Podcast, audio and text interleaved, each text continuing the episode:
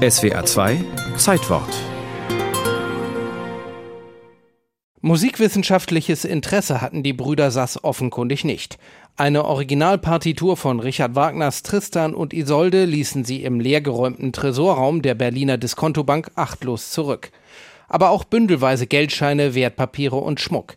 Wahrscheinlich hatten sie einfach schon genug Beute. 179 von 181 Schließfächern hatten die Brüder leergeräumt, der Wert schätzungsweise mindestens zwei Millionen Reichsmark. Ihr Meisterstück hatten die Brüder gleich vor Ort gefeiert. Im Tresorraum wurden leere Weinflaschen gefunden. Die angesehene Vossische Zeitung aus Berlin schrieb später Der Tresorraub vom Wittenbergplatz war zu einem europäischen Ereignis geworden, und selbst Amerika war von der Kühnheit der Verbrecher überrascht. Der Tresorraum der Diskontobank lag im Keller. Er wurde über einen Schacht künstlich belüftet. Die Brüder hatten herausgefunden, dass der Schacht auf einem Hof endete, der zum Nachbarhaus der Bank gehörte. Ein idealer Zugang. Hier stiegen Franz und Erich ein und auch wieder aus. Nachdem sie die Schließfächer geleert hatten, brachten sie außerdem von innen eine Metallplatte an der Tür zum Tresorraum an, so dass die Tür von außen nicht mehr geöffnet werden konnte. Eine hochnotpeinliche Situation für die Bankangestellten, besonders als am Montagmorgen erste Kunden zu ihren Schließfächern wollten.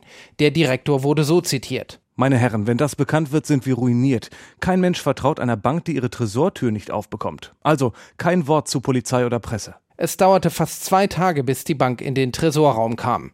Nicht einmal die Firma, die den Tresor eingebaut hatte, konnte die Tür öffnen. Danach wurden Maurer bestellt, die die Wand aufbrechen sollten. Als der Bankdirektor das Ausmaß erkannte, soll er sich übergeben haben. Jetzt konnte man auch die Polizei nicht mehr raushalten.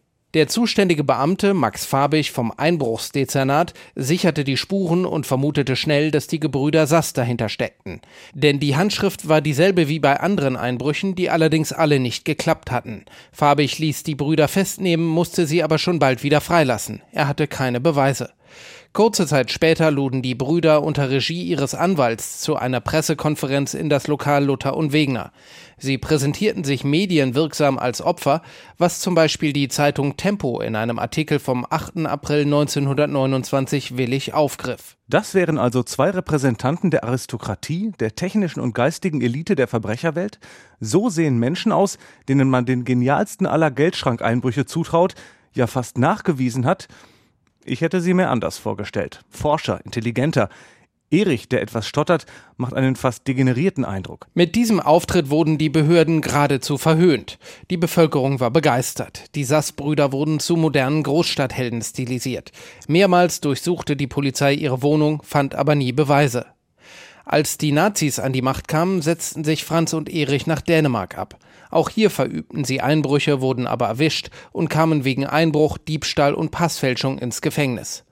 1938 wurden sie nach Deutschland ausgeliefert und die Nazis rollten die Einbrüche der Brüder aus den Jahren 1928 bis 33 noch einmal auf. In der Folge wurden Franz und Erich zu langen Haftstrafen verurteilt. Dass sie in die Diskontobank eingebrochen waren, hatten sie zugegeben, wo sie die Beute versteckt hatten, dagegen nicht. Im März 1940 wurden sie in das KZ Sachsenhausen verlegt und dort sofort ermordet. Die Erschießung leitete der spätere Auschwitz-Kommandeur Rudolf Höss. Die Beute aus der Berliner Diskontobank tauchte nie wieder auf. Manche glauben, dass sie bis heute in Berlin-Grunewald vergraben liegt.